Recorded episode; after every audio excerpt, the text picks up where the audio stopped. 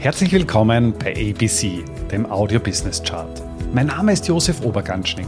Ich bin Vollblutbörsianer und ein leidenschaftlicher Unternehmer. Als Gründer von Ecobono habe ich es mir zur Aufgabe gemacht, das Thema Finanzbildung in die Breite zu bringen und so Deutschland und Österreich aus dem Aktien- und Röschenschlaf zu befreien. Bei ABC, ein Podcast aus dem Podcast-Netzwerk von audiocd.at, stelle ich deswegen Woche für Woche spannende Zahlen und Statistiken aus den Bereichen Finanzmarkt, Wirtschaft und Gesellschaft vor. Als Aktionär führst du eine Art Liebesbeziehung mit deinen Investments. Hast du dir schon einmal die Frage gestellt, ja, welche Aktien im wichtigsten Aktienindex, wir sprechen hier vom SP 500, pro Kalenderjahr die beste Performance abgeliefert haben?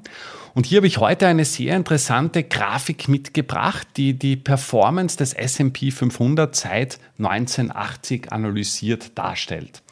Im ersten Schritt geht es darum, die zehn Top-Performer, und hier zählen Kursgewinne und Dividenden hinzu, zu analysieren und das Kalenderjahrmäßig aufzulisten und darauf basierend aufbauend die Top 50 Aktien herauszufiltern, die die größte Einjahresperformance erreicht haben. Die Größe der Kugeln gibt damit die Performance an. Und wenn du dir die Grafik anschaust, sticht ein Titel besonders heraus, und zwar ist das Qualcomm. Qualcomm hat im Jahr 1999, also wir reden hier von der Blütephase der Tech-Bubble, das war ungefähr ein Jahr, nachdem ich in einer Bank im Wertpapierhandel begonnen habe, unglaubliche 2620 Prozent Performance erwirtschaftet. Und wenn du dir die Grafik anschaust, ist das sehr blau dominiert. Einmal in den 1990er Jahren zu dem Beginn, wo eben Titel wie AMD oder eben Novell noch federführend tätig waren in den Jahren 98, 99, 2000, wo dann eben Titel wie Qualcomm, Oracle oder eben, oder eben auch ähm, Sun Microsystems zu den absoluten Top-Performern gezählt haben. Und spannend finde ich auch, wie der Shift dann doch wieder etwas in andere Bereiche hinübergegangen ist. Das heißt, wir haben dann beispielsweise im Jahr 2003 mit Williams auch einmal einen Titel aus dem Energiebereich oder eben dann im Jahr 2010 und 2013 mit Netflix auch ähm, ein Unternehmen aus dem Communication Services Bereich. Und das sind an und für sich sehr spannende Themen, wo man auch durchaus gut erkennen kann, welche Themen sind momentan on walk beziehungsweise auch im absoluten Zeitgeist. Neben Qualcomm mit 2620 Prozent im Jahr 1999 hat es noch Tesla mit einer Performance von 743 Prozent im Jahr 2020. Und allein hier kennt man schon einmal den großen Unterschied beziehungsweise auch das Ausmaß der Internet-Bubble, also 2620 Prozent versus 743 Prozent. Und auf Platz 3 DSC Communication mit 468 Prozent aus dem Jahr 1992 in die Top 3 geschafft. In den Top 10 finden sich dann noch eben äh, Coleco Industries mit 435 Prozent aus dem Jahr 1982, Avaya IT-Unternehmen mit 428 Prozent aus dem Jahr 2003. Das ist auch relativ spannend, weil im Jahr 2003 ist erst das Ende der Internetblase gewesen. Das heißt, im März haben wir die Tiefstände gesehen und im Anschluss kam es dann zu, zu doch deutlichen Kursanschlägen. Extrem spannend finde ich den Kandidaten auf Nummer 6, und zwar ist das Chrysler, ein Autounternehmen mit 426 Prozent.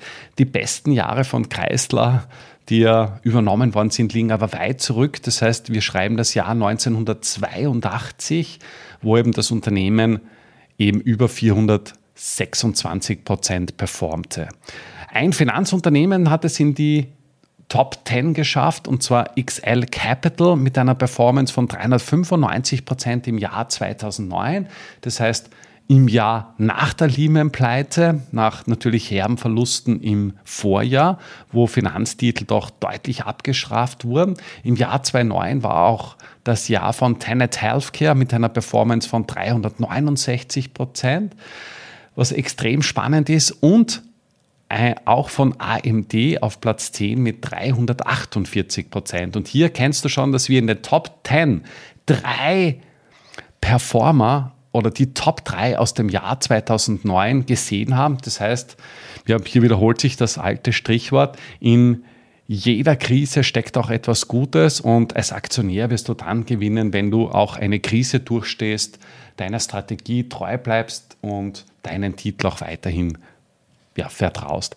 Und um die Top 10 noch vollständig zu machen, auf Platz 9 kommt noch der Energy, ein Utility-Unternehmen mit 361 Prozent im Jahr 2000. Um in die Top 10 der bestperformenden SP-Aktien seit 1980 einziehen zu können, benötigst du eine Performance von 348 Prozent. In den Top 10 sind alle Sektoren vertreten, ausgenommen Materials und Real Estate. Das beste Unternehmen im Bereich Materials ist Freeport McMoran mit einer Performance von 229 Prozent. Das reicht eben für Platz 37 auf der Top 50 besten Liste der Top-Performer. Und im Real Estate-Bereich war der Top-Performer CB Richard Ellis mit einer Performance von 214 Prozent, also auch weit weg davon in die Top 10 einzuziehen. Und hier findet man sich auf Platz 48 wieder. Seit 1980 gibt es sieben Unternehmen, die es zum wiederholten Male geschafft haben, also konkret zum zweiten Mal geschafft haben, der Top-Performer während eines Kalenderjahres zu sein. Und diese Unternehmen sind eben Dynegy mit einmal 361 Prozent beziehungsweise einmal 263 Prozent. Das war um die Jahrtausendwende. Wir haben Advanced Microsystems Anfang der 90er Jahre beziehungsweise dann im Jahr 2009. Wir haben Nvidia mit 2001 beziehungsweise auch im äh, Jahr 2016, also 15 Jahre später. Micron Technology ebenfalls Ende der 2000er, Anfang der 2010er Jahre. Netflix ist natürlich das Thema in den 2010er Jahren. Wir haben Novell, das ist aber einmal Anfang der 90er Jahre, einmal in den 2000er Jahren und Dell war einer der absoluten Rockstars in den 1990er Jahren. Nvidia zählt auch 2023, also im heurigen Jahr, zu den absoluten Top-Performern und es ist nicht unwahrscheinlich, dass das Unternehmen auch am Jahresende 2023 die Bestenliste anführt. Insofern wäre das ein absolutes Novum, weil Nvidia damit das erste Unternehmen wäre, was es dreimal seit 1980 geschafft hat, das beste Unternehmen, der beste Performer im SP 500 Universum zu sein. Wir sehen, Börsenlieblinge gibt es zu jeder Zeit. Ich habe aber in den letzten Jahrzehnten die Erfahrung gemacht oder machen dürfen, dass die Superstars der Vergangenheit nicht zwingend die Superstars der Zukunft sein müssen. Damit sind wir auch schon am Ende der aktuellen Folge angelangt. Bei ABC, dem Audio Business Chart, werden Bilder zu Worten. Stay tuned und abonniere diesen Kanal. Ich wünsche dir eine schöne Zeit. Bis zum nächsten Mal bei ABC, dem Audio Business Chart. Servus und Baba.